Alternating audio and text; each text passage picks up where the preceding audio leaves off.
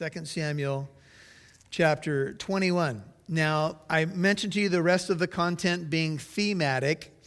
Uh, after the rebellion of Absalom and then the rebellion of Sheba, if you've been with us on Sunday mornings, two rebellions that were ultimately uh, uh, quelled or squashed.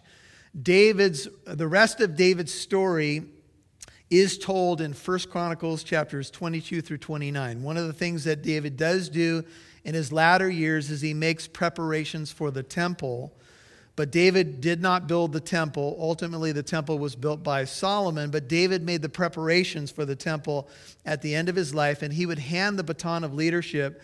The next king of Israel will be Solomon. And Solomon will take that uh, baton, he will build the famous uh, Temple of Solomon, or what we call the Solomonic Temple. Um, and that's kind of the next phase of David's life. One. Uh, speaker I was listening to said that David's latter years were kind of colorless in a sense that they didn't have a whole lot of drama. And I'm sure David at this point of his life was looking for much less drama. Amen. If you studied David's life, I'm sure he was grateful for a rocking chair and more peaceful times. So, um, but we are going to get a little bit more about some of the things that happened, as I mentioned, in David's life. Uh, different periods of his career. The content is a mixed bag of difficulty and beauty, a lot like life itself. Life is a mixed bag of beauty and difficulty. Have you noticed? Trials and storms, and then smooth sailing, straightaways and hard turns, times when life seems to make sense and everything seems to fit, and times when you scratch your head and say, What in the world is going on? And, and there are times, if we all were going to be honest tonight, sometimes we ask, Lord, what are you doing? I don't understand what you may be purposing in this, how you can possibly work this together for good. What is going on here? And I think you're going to ask some of those questions tonight as we wrestle with this story. David's whole life was like this it was a life of ups and downs. He was a man after God's own heart. He probably had one of the most deep and intense relationships with the Lord that's maybe ever existed in a human being. And yet, he was in many ways a failure.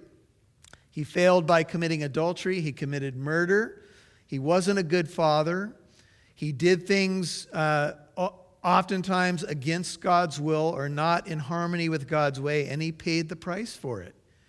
And so, one of the things that we're supposed to do when we study the life of David or we study an Old Testament account is we're supposed to try to learn from these Bible characters.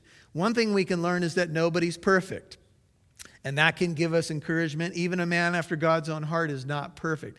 But we can also learn what not to do by learning the lessons that and watching David fall as he did. One thing that you're going to see in David's kingdom, even though sometimes we have said that David's kingdom foreshadows the kingdom of God or the greater David who was coming, the son of David, Jesus Christ, who came from the line of David, uh, David's kingdom uh, often did not foreshadow the kingdom of God or the kingdom of Jesus. For example, David, in this chapter, we're going to see that he can't really deal with sin because no human being can really deal with the consequences of sin. I mean, sometimes I look around and I'll, I'll give you a few examples. Uh, many years ago, uh, an elder, a, a, dear friend of mine named, named Scott Arnold, uh, came down with an inoperable brain tumor. And uh, he knew that at best, the medical diagnosis was he was going to have five years to live if he went through a very radical surgery. He decided to do the surgery. They told him when he went under the knife that they weren't even sure if he could he would be able to talk after he had this brain surgery. And they said, even with this, this cancer is incurable. Scott went through the, um, the procedure. He was a remarkable patient. He was witnessing his faith in Jesus. He, he came out of the surgery extremely articulate. He was able to speak and speak. He was the same old Scott. He did a video for the men's ministry exhorting us to live for Christ, but yet, in a matter of a couple of years, I don't remember the exact time sequence, uh, Scott died. And at the end of Scott's life, he was an elder in the church, a godly man, maybe one of the most godly men you would ever meet. Went through terrible headaches and um, difficulty, you know, just dealing with um, the fact that the cancer was going to kill him. And his lovely wife, Cherry, um, went through that, and people were visiting Scott. And I know he went through his times, even though he was a great man of faith, of struggling with the problem of evil.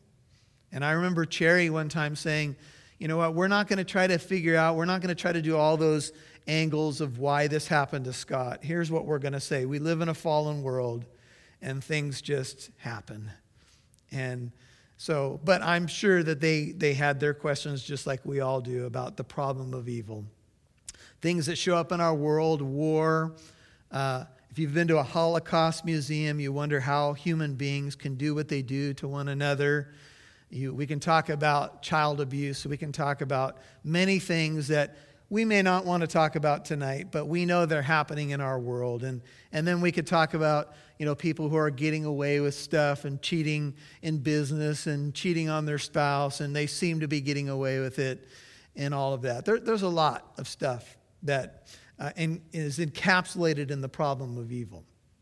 But I, as I mentioned, I think you're going to have a deeper appreciation of grace tonight as well. Now, the story picks up this way there was a famine, 2 Samuel 21 1. There was a fam- famine. The Hebrew word is Raab. It's spelled R A A B. The word famine means literally hunger. If you look it up in a Hebrew uh, dictionary, that's the word. Uh, it's defined when, a, when there's a famine that it brings hunger. In the ancient world, there was a different uh, type of life that went on. Today, if when you leave here, you could go by Del Taco. You can grab an oatmeal. No, no, don't get an oatmeal raisin cookie. I want the oatmeal raisin cookie, but you can get a different kind of cookie, like a chocolate chip. Um, you can go out of here and you can stop by Stater Brothers tonight and you can get food. And, and I don't think most of us have ever been to Stater Brothers, maybe, maybe a time or two where they didn't have the product that we needed. And we could grab lettuce or tomatoes, or we could grab a loaf of bread or some bananas or whatever we need, and we're good. We can grab the cereal, three boxes for $2.99. So you always got to buy like too many boxes, right, to get the good price.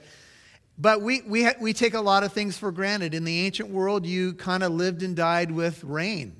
You lived and died with your crops and your animals. And if there was a drought and, and a famine hit the land, um, many people would starve and die. Perhaps the wealthy would have some advantages. You remember when uh, there, there's, there's famines in the book of Genesis, example, Genesis 12.1, a famine drove uh, Abram to Egypt. Later in the book of Genesis, there's another famine, and there's even a famine in the time when Joseph is in Egypt, and he proposes a solution based upon some dreams. And Egypt becomes a source of grain for what the Bible describes as the whole world. In fact, the Bible tells us in the unfolding of the seals in Revelation 6, one of the seals, when it's broken, there's going to be a time of famine.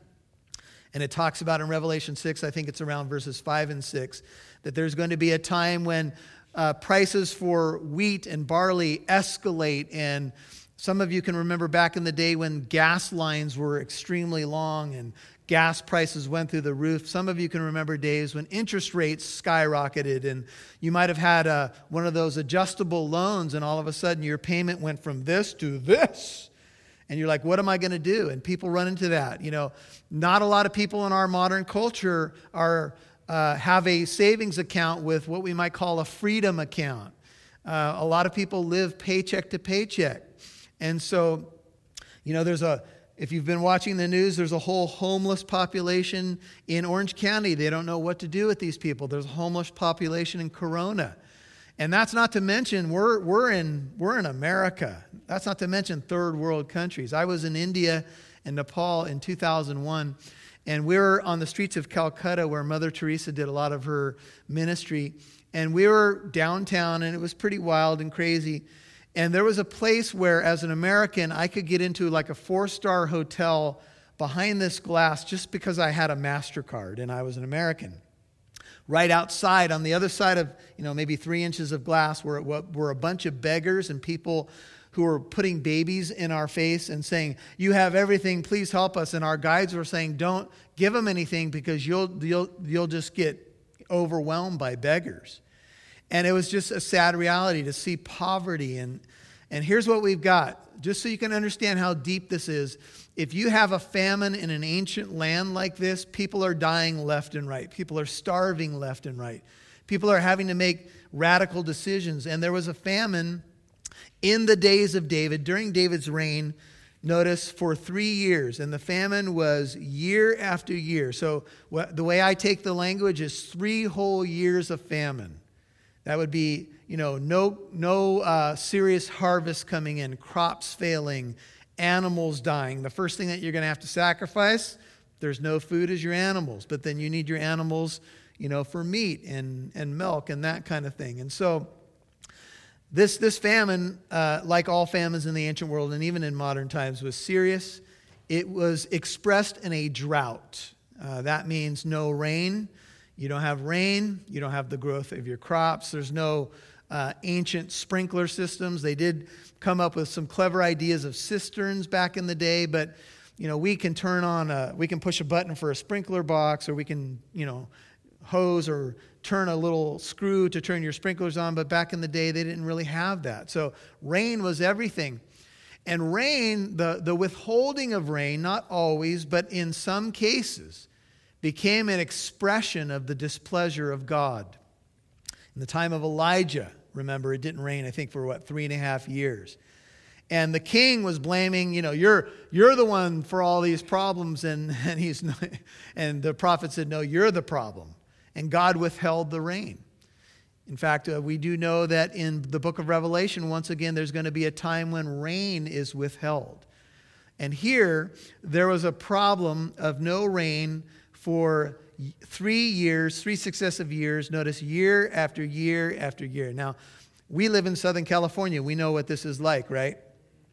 And the book of Joel uh, talks about a locust invasion and uh, kind of similar conditions. And I was in a men's Bible study, and I told the guys, you know, I don't believe it's outside of the realm of God today to withhold rain because California has become so goofy and so ridiculous with our lawmakers and the silly things that we come up with. I don't know what our leaders are thinking. I don't think they're thinking, actually. But, but I wonder if, if California hasn't gone through what it's gone through because God is angry with us. When I say us, I'm talking about the laws that, that um, we seem to pass so easily. And so, David, being the king, sought the presence of the Lord, middle of verse 1. Literally, the Hebrew is, he sought the face of the Lord. And the Lord said, It is for Saul and his bloody house, because he put the Gibeonites to death. Now, David you know, maybe at the end of three years, maybe at first he was thinking, oh, you know, this may not be God. Maybe it's just weather patterns. You know, stuff happens. But it was year one, year two, and year three, and David's the king, and people are coming to you as a leader and saying, what do we do? You know, we need help. People are starving. People are dying. Our animals are dying. And David did the wise thing. David sought the face of the Lord. He wanted to understand if there was some divine reason for the lack of rain. I think it's wise, application, modern Christian, uh, to be careful theologically because we know, for example, let me just park here for a second. In John 9, you know, the apostles say, Who sinned, this man or his parents, that he was born blind? And we got to be careful because because there was no sin. Jesus said, This happened to this man that the glory of God might be manifest in him. Not every sickness, lack of rain. You run out of gas, uh, you know, on the freeway, and you're like, What did I do, Lord? And the voice comes back, You didn't put gas in your car. That's what happened, right? So, oftentimes when things happen in your life, just take a good long look in the mirror because you've met the enemy, right? But there are times when there's patterns maybe in our lives where we might say, okay, Lord, are you trying to get my attention? And I think it's reasonable to pray and just to ask. We, we just studied James 1 5 last Wednesday. If any of you lacks wisdom, let him what? Ask of God. And by the way, those verses are in the context. If you're going through a trial, ask God for wisdom. Like, what are you trying to teach me? And how do you want to grow me? And what may be at the root of this? And I want to pass this test, and you name it. And so David sought the face of the Lord. Uh, famines, as I mentioned, are all over Scripture. Uh, one famine is for the Word of God. Amos 8:11 says there will be a famine for the hearing of the words of the Lord. And I wonder today if there's a famine in America, a famine for the Word of God. I hope you're hungry for God's Word. I know that's why you're here tonight. But there's, there's a famine for depth, I think, in the church. And, you know, I believe that you're here tonight because you want to go deeper. There's famine in the book of Ruth uh, and so forth. So here's what God says I want to t- take you to the book of Leviticus. Um, there's many passages I could show you, but you got Genesis, Exodus, Leviticus, chapter 26. I want to make sure you understand that the application, even though we're going to make some modern application for the church, is this story is set under the law, so not under grace, and Israel and not the church. So you need to understand those settings. But take a look at Leviticus 26 as we read what God said to the nation of Israel. 26 3. Leviticus 26 3. If you walk in my statutes and keep my commandments so as to carry them out, then I shall give you rains in their season, so that the land will yield its produce and the trees of the field will bear their fruit. Indeed, your threshing will last for you until grape gathering, and grape gathering will last until sowing time. You will thus eat your food to the full and live securely in your land. Verse 6 I shall also grant in the land so that you may lie down with no one making you tremble. I shall so eliminate harmful beasts from the land that no sword will pass through your land. But you will chase your enemies, and they will fall before, uh, before you by the sword. Five of you will chase a hundred, a hundred of you will chase ten thousand, and your enemies will fall before you by the sword. So I will turn toward you and make you fruitful and multiply you, and I will confirm my covenant with you. God speaking to Israel. You will eat the old supply and clear out the old because of the new. You will have plenty, in other words. Moreover, I will make my dwelling among you. My soul will not reject you. I will also walk among you and be your God, and you shall be my people. I am the Lord your God who brought you out of the land of Egypt so that you should not be their slaves. I broke the bars of your yoke and made you walk erect. But if you do not obey me and do not carry out all these commandments, if instead you reject my statutes, if your soul abhors my ordinances, so as not to carry out all of my commandments, and so break my covenant, I in turn will do this to you. I will appoint, appoint over you a sudden terror, consumption and fever that shall waste away the eyes and cause the soul to pine away. Also, you shall sow your seed uselessly, for your enemy shall eat it up. I will set my face against you so that you shall be struck down before your enemies. And those who hate you shall rule over you, and you shall flee when no one is pursuing you. If uh, also after these things, 18, you do not obey me, then I will punish you seven times. Please note that, seven times. That's going to come up. More for your sins. I will also break you your pride of power. I will also make your sky like iron and your earth like bronze. Your strength shall be spent uselessly, for your land shall not yield its produce, and the trees of the land shall not yield their fruit. If then you act with hostility against me and are unwilling to obey me, I will increase the plague on you seven times according to your sins. I will let loose uh, among you the beasts of the field. You'll notice if they obey, good things. If they don't, these are blessing and curses kind of verses to Israel. The beasts of your field, which shall bereave you of your children, destroy your cattle, reduce your number so that your roads lie deserted.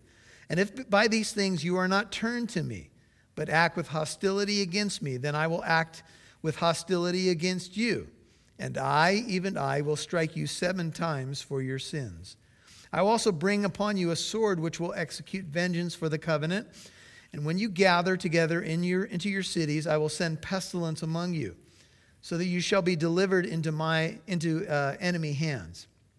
When I break your staff of bread, ten women will bake your bread in one oven. you will have much less. And they will bring back your bread in rationed amounts so that you will eat and not be satisfied.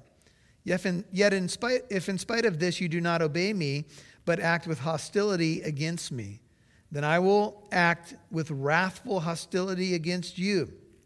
And I, even I, will punish you seven times for your sins. Turn over to Second Chronicles chapter 7. So this is right after now um, Solomon has built the temple and he's praying. Second Chronicles, go to your right, chapter 7.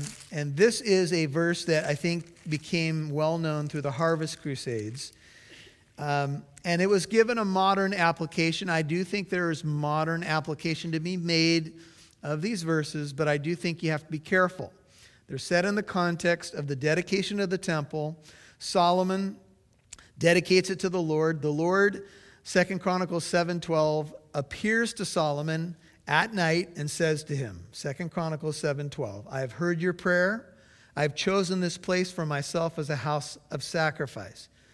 If I shut up the heavens, i.e., no rain, so that there is no rain, if I command the locust, I think of the book of Joel, chapter 1, verse 4, chapter 2, verse 25, to devour the land, or if I send pestilence among my people, God is speaking, and my people who are called by my name humble themselves and what? And pray. If they seek my face, that's what David did in our text and turn from their wicked ways. Then I will hear from heaven, will forgive their sin. And what does God promise? I will heal their land. Now, please understand that healing their land in this context is God saying, I will make it fruitful again. I will send rain again. I will give crops again. I will withhold if you don't obey me. But if you do repent, if you do seek my face, if you do turn, then I will bless you. And the healing of the land here, even though we've made other applications about emotional, spiritual healing, healing of relationships, etc., is here set in a context of the fertility of the land, if you will. Now my eyes shall be open and my ears attentive to the prayer offered in this place. For now I have chosen and consecrated this house, that is the temple, that my name may be there forever. And my eyes, says God, and my heart will be there perpetually. Turn back to 2 Samuel 21. So you could see that in the backdrop of the nation of Israel, which was a theocracy, that means God directly ruling over the nation until they asked for a king. And when they asked for a king, remember Samuel, we're studying 2 Samuel, was upset. And God said, Don't be upset. They haven't rejected you, would God say. They've rejected me from being king over them, right? so David was the second king after Saul, but David had to inherit uh, some of Saul's mistakes. And so David sought the face of the Lord. Now, for the sake of time, I want to give you a psalm. Um, I'm not going to go there because we're going to run out of time, but it's Psalm 27. And in the middle or latter half of that psalm, David talks about, I will seek the face of the Lord. I will meditate in his temple. So that's what David's done.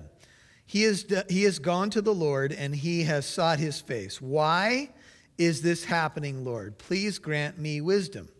Back in verse 1, 2 Samuel 21, as David sought the face of the Lord, the Lord said, Here's the problem the famine is for Saul and his bloody house because he put the Gibeonites to death. Now, David got an answer. I don't know how he got the answer. I don't know if it was through a prophet, quite possible. I don't know if it was through the ephod where they had the Urim and the Thummim, and that seemed to be connected to the answering of prayers in the ancient world. Can't say for sure, but somehow God got a message to David and we know that God can get a message to us when he's trying to speak to us. And, and God just said, it's for Saul. What's going on is because of Saul shedding blood, namely putting the Gibeonites to death. And by the way, Saul's been dead for over 30 years at this point. Because we can track Mephibosheth being in the house of David. So this event, even though it's thematic and not um, uh, in order, in chronological order, we still know that Mephibosheth has come into David's house, and so we know that Saul's been dead for a long time. Jonathan's dead. So, can a man's actions have ramifications, consequences? Can they ripple out even after someone's dead? Yes. We know some families are still reaping consequences of someone who's died. We know countries who had military dictators ravage the land are still feeling the aftershocks of the decision made by someone who's no longer on the planet. And in this case, and I don't know how all this works to be quite candid with you, um, God was dealing with the nation even after Saul had died because Saul had spilled the blood of the Gibeonites. And the Bible does say that uh, innocent blood, when it is shed, stains a land or uh, pollutes a land. Write down Numbers 35, 33, and 34. Bloodshed pollutes the land. The shedding of innocent blood, Ezekiel 16, pollutes or stains the land. Just like sin stains a soul, well, the, uh, when a nation or a city is dark and does a bunch of abominable things, it pollutes, it stains, and God sees everything, right? God sees the good and the bad.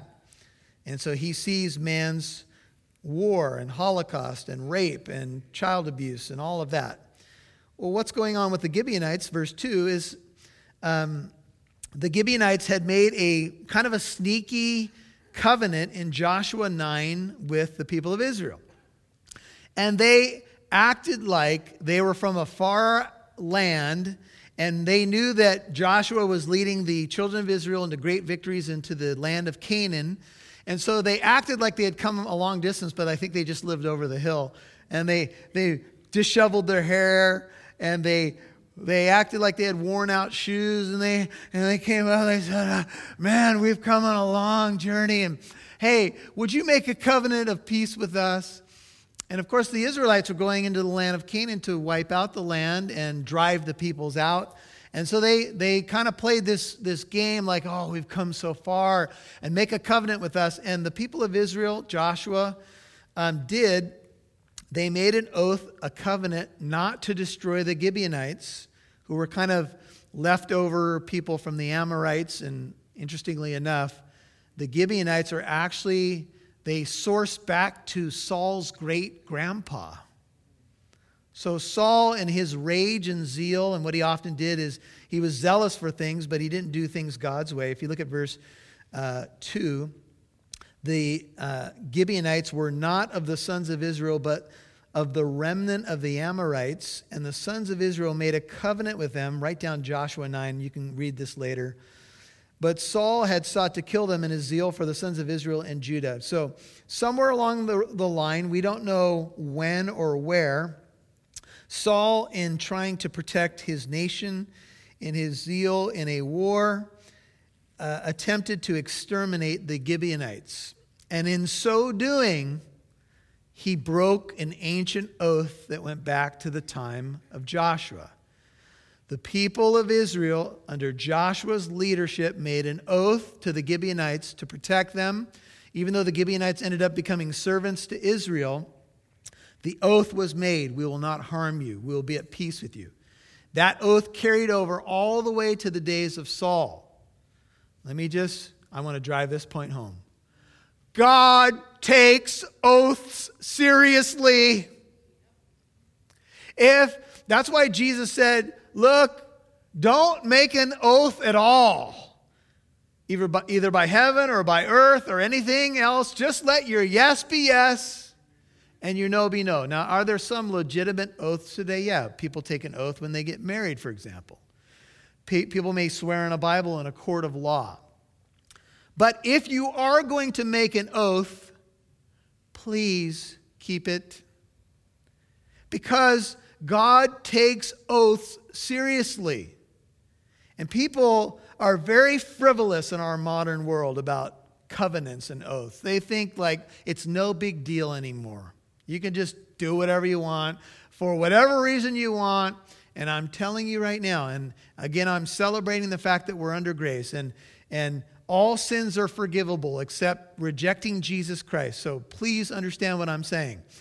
I'm saying, even if you've broken an oath, God is gracious, but He's going to ask you to repent, and He's, ask, he's going to ask you not to repeat that. And if you play games with God and you go to altars and you make oaths, or you say, I'm going to swear on this or swear on that, I'm telling you right now, God does not take that lightly. And Saul, by spilling the blood of the Gibeonites, caused a consequence in the land so that the cause of the curse was Saul and his actions. I don't understand all the angles of this. I don't understand why God waited three decades to, you know, cause this to happen in the land. God has his reasons for his timing, and that's why God is God. And so, verse 3 says, So David said to the Gibeonites, he, David prayed, he found out the source, the problem, that the Gibeonites were treated this way, and he called probably representatives who had not been exterminated, obviously, by Saul, and he said, What should I do for you? And how can I make atonement? The Hebrew word kafar, to cover. The NIV says, How can we make amends? That is probably a good take on the Hebrew word here, because I don't think what's going to happen next can atone necessarily for the sin. But it's, it's like, how can, there can be, how can there be a legal retribution so that this can be settled? That you may bless the inheritance of the Lord. We want to be back in a right relationship with you. So David called the Gibeonites. He asked them the question, and the Gibeonites said to him, because they were in an inferior position to Israel and to Israel's king, they said, We have no concern of silver or gold with Saul or his house, nor is it for us to put any man to death in Israel. It's kind of like when, at the time of Jesus in the first century, Rome was dominating Israel. So Israel had to get permission from Rome to do certain things. And that's kind of what the Gibeonites are saying. They're saying, Look, we're under you, we're your servants. And so, who are we to ask for money or to put someone to death? But by saying to put someone to death, they're implying what they want. Saul killed a bunch of our people. You've just found out by seeking the Lord that the reason that there's no rain, there's drought, there's famine, is because of what Saul did by shedding the blood of our people and breaking an ancient oath going back to Joshua. And so we want some retribution. And I think that's what they're implying. And so David said, I will do for you whatever you say. In the Torah, which is the word, the Hebrew word for the law, there is a um, principle of lex talionis.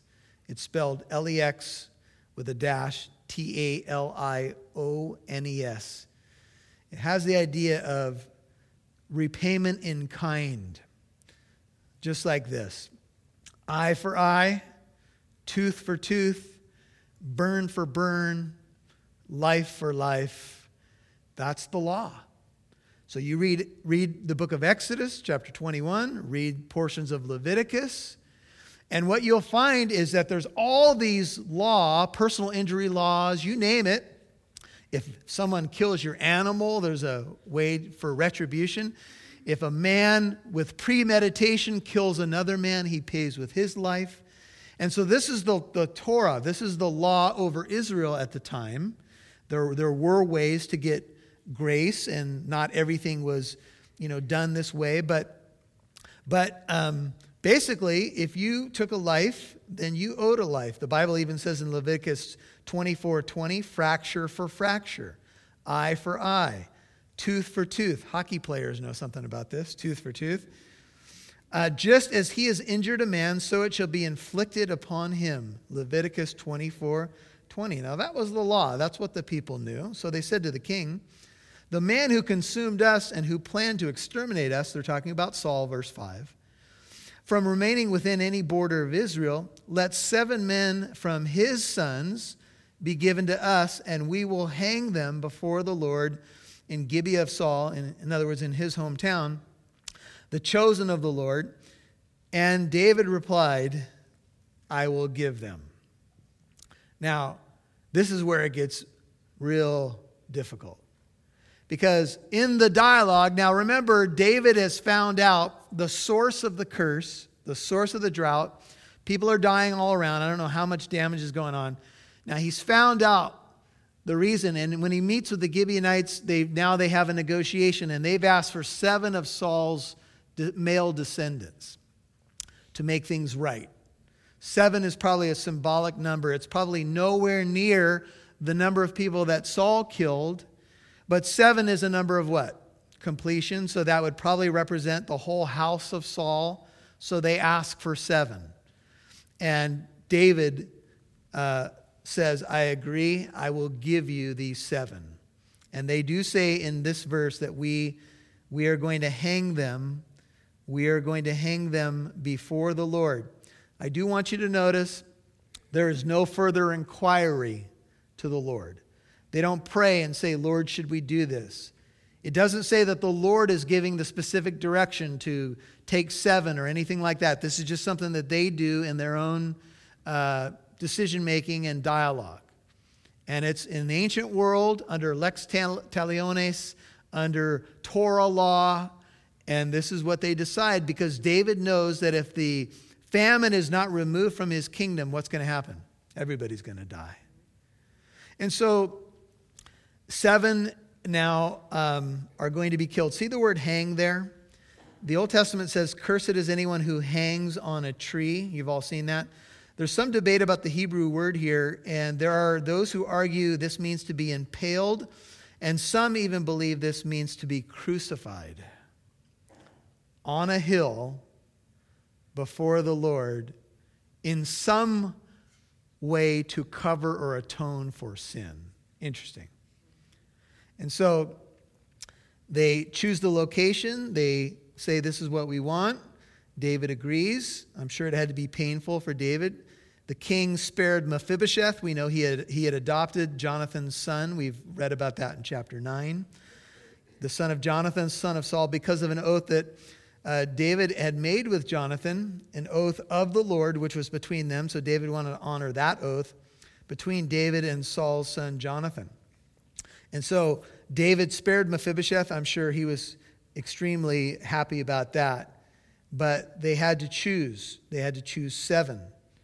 And so the king took the two sons of Rizpah, that was Saul's concubine, who Abner took advantage of earlier in the book, if you've been with us. They took two of her sons. Uh, she's the daughter of Aiah, Armoni and Mephibosheth, that's a different one there, whom she had born to Saul. And they took five sons of Merab. If you have a King James or New King James, it's got Michael there. That's incorrect. It, that can't be. So it, the, there are some manuscripts that have Merab, M E R A B. Check out 1 Samuel 18 19 to confirm this uh, five sons of Merab, the daughter of Saul, so these would be his grandsons, whom she had borne to Adriel, the son of Barzillai, the Meholathite. Then he gave them into the hands of the Gibeonites, and sadly they hanged them in the mountain before the Lord. So the seven of them fell together. Some believe that they were pushed off a cliff. You might remember the Bible says that um, Judas after betraying the Lord and saying, I betrayed innocent blood, and he throws the money down in the temple. The Bible says he went out and hung himself. But then the book of Acts says that he fell and his insides, I'm sorry, but it, here it is, his insides gushed out.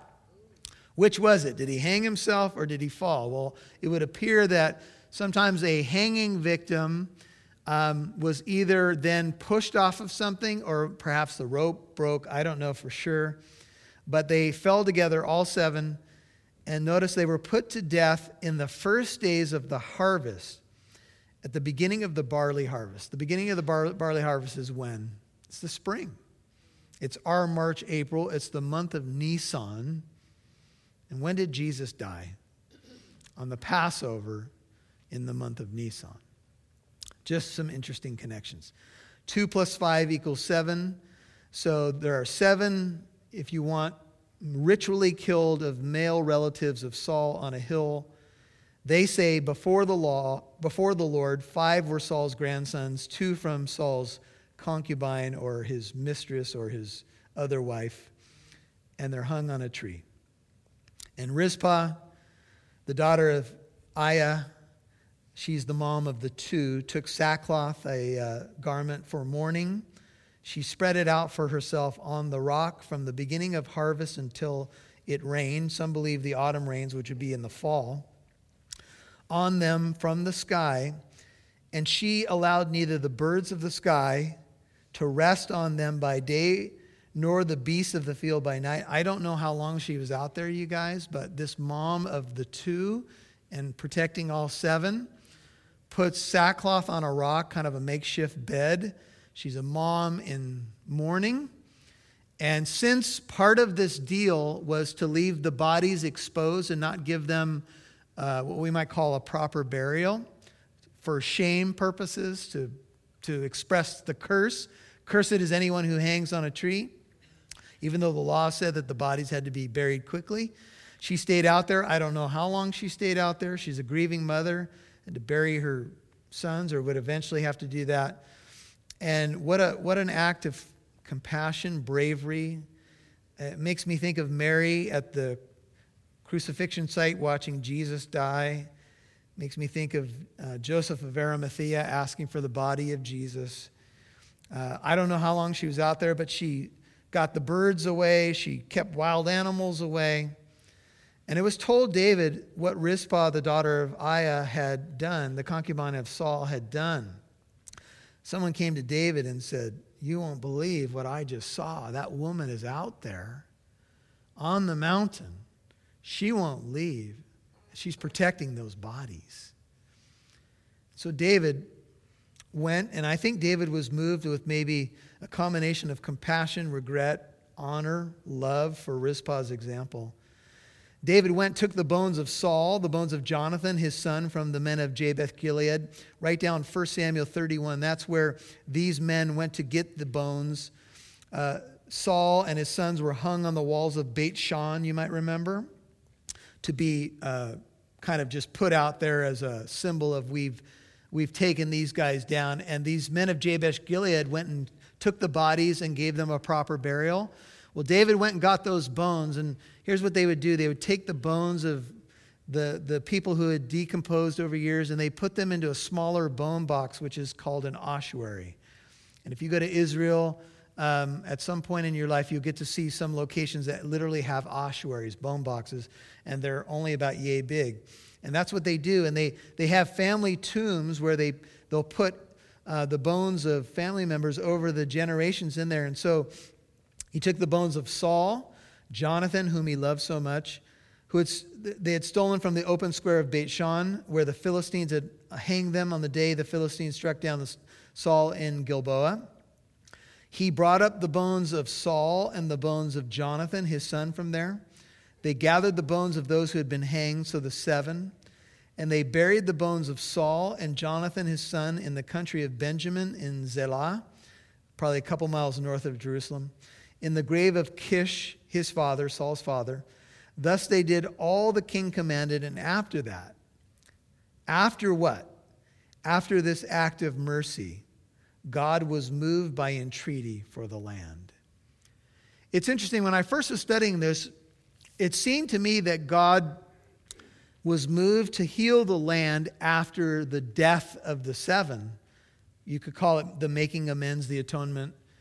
But that's not what the scripture says. It actually says that God was moved to, uh, to as to the entreaty for the land, the prayers for the land, after this act of mercy with the proper burial of the bones, this act of compassion. Okay, we've come full circle on a difficult text. We'll park and conclude. What do we pull out of this? Number one, God is holy.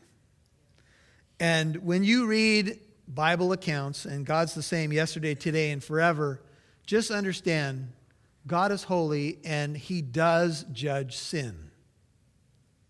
Number two, David could not deal with the sin issue.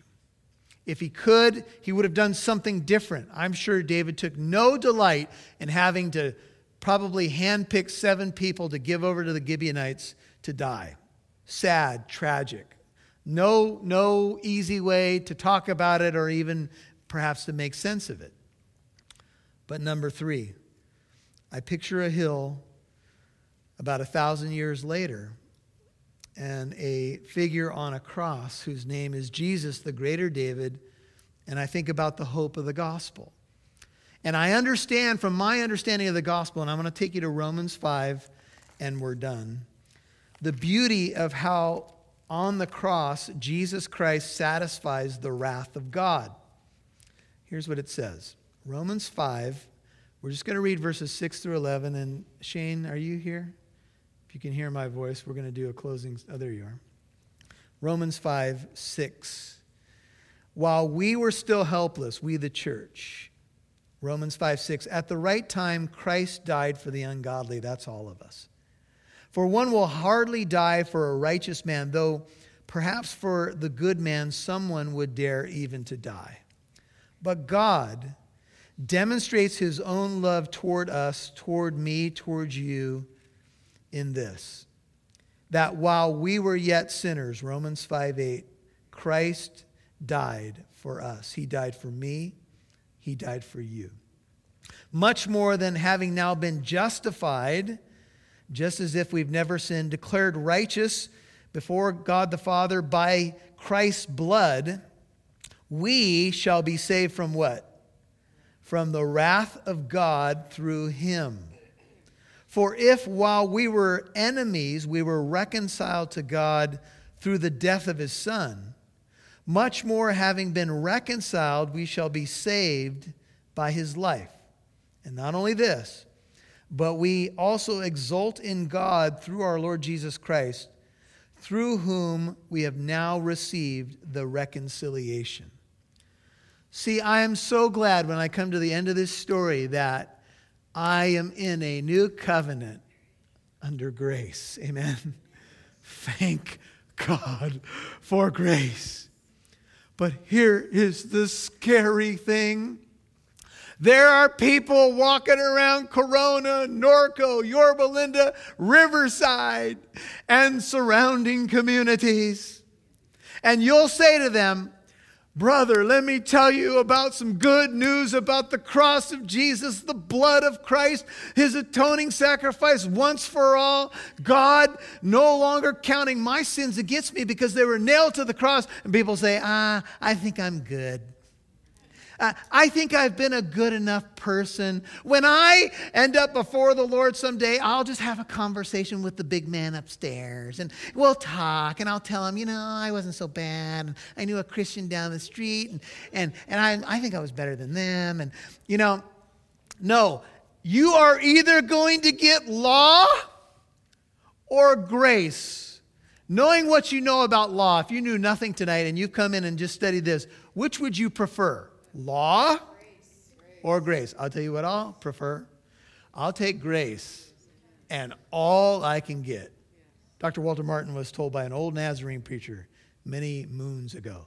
Dr. Martin, I love how you preach because you crack all the nuts that nobody's willing to crack. hey, I'm quoting, I'm quoting him. Right? You you deal with the text and the issues that very few people are willing to deal with. And he said, just keep doing it, Doc, and just keep giving them the gospel of grace and the gospel of Jesus Christ. But if they won't accept the gospel of grace, make sure you leave them with Moses. And here's what he meant people around our town, they don't know what law really looks like. God's law, if, you're, if you don't have the grace of Christ covering you, cleansing you, you're going to get the exacting law of God. And it will be merciless because God is a righteous judge. But God loves you so much that he came down, took on the form of a human, born as a baby in Bethlehem, and satisfied his holiness at Calvary for you. And you are going to stand righteous before the Father one day without blame, perfect, having the righteousness of Jesus credited to your account, your sin going to him, the great exchange of the cross, because God loved you that much. God demonstrated his love for you. But if you have a doubt whether you have received that grace, all I could say is when you really understand it, I don't know why anyone wouldn't run to the foot of the cross and experience that cleansing flow. Amen. That's the gospel. Somebody put it this way In the gospel, we find that we're worse off than we really thought, but more loved than we could ever imagine. And that's the intersecting truths of the cross. They intersect at the person of Jesus. God is so serious about sin that Jesus Christ had to die in that horrible way for you. But God is so loving that Jesus Christ died in that horrible way for you. God loves you. And so you got to run to his love because God is holy, but he is love. And I think the room is filled with, you know, most of you I know personally, you have already run and you've already allowed that ransom price to be yours, and you're free. So you don't have to be under some trip or some burden tonight or whatever. Be careful, you know, when we read the Old Testament, that you're making sure you know who you are in Christ, right? But we don't want to play games with God either. And we don't want to uh, trifle with His grace either. So somewhere we got to find that tension as Christians under the new covenant of, of walking out in gratitude and spreading the, the good news of the gospel uh, because we know, we know what the bad news is like too, right? Father, we are so grateful to be together tonight. And even though we went through a very tough text, and I'm sure we're going to leave here with some question marks tonight about your role in this and what you thought of it and what it really means. But in the end, Lord, we know we can look to another hill called Calvary, Mount Moriah, where Jesus died to pay the ultimate price. And I'm just going to ask you to keep your head and heart bowed. If you have not received this, this payment for your sin, if you haven't run to Jesus, if you're not sure that you're saved, you're not sure that you've experienced the grace of God, you can't earn it. We don't deserve it. It's been paid in full, but you got to receive it. The Bible says, To as many as received him, Christ, to them, he gave the right to become the children of God. You've got to have a moment where, if you want to call a transaction is made, where you make it official, where you trust the Lord, where you repent of your sin and ask him to save you. And he will. Something like this, if you're not sure you know him. Lord Jesus, pray it if it's you. Come into my life. Thank you that you came to this world for me. Thank you that you died on that horrible cross for me. Thank you for your resurrection. I believe in you. I trust in you. I turn from my sin, my pride, me trying to do it my way. I know I can't do it. And I ask for your grace. I ask for your mercy. Please apply your payment for my sin to my life.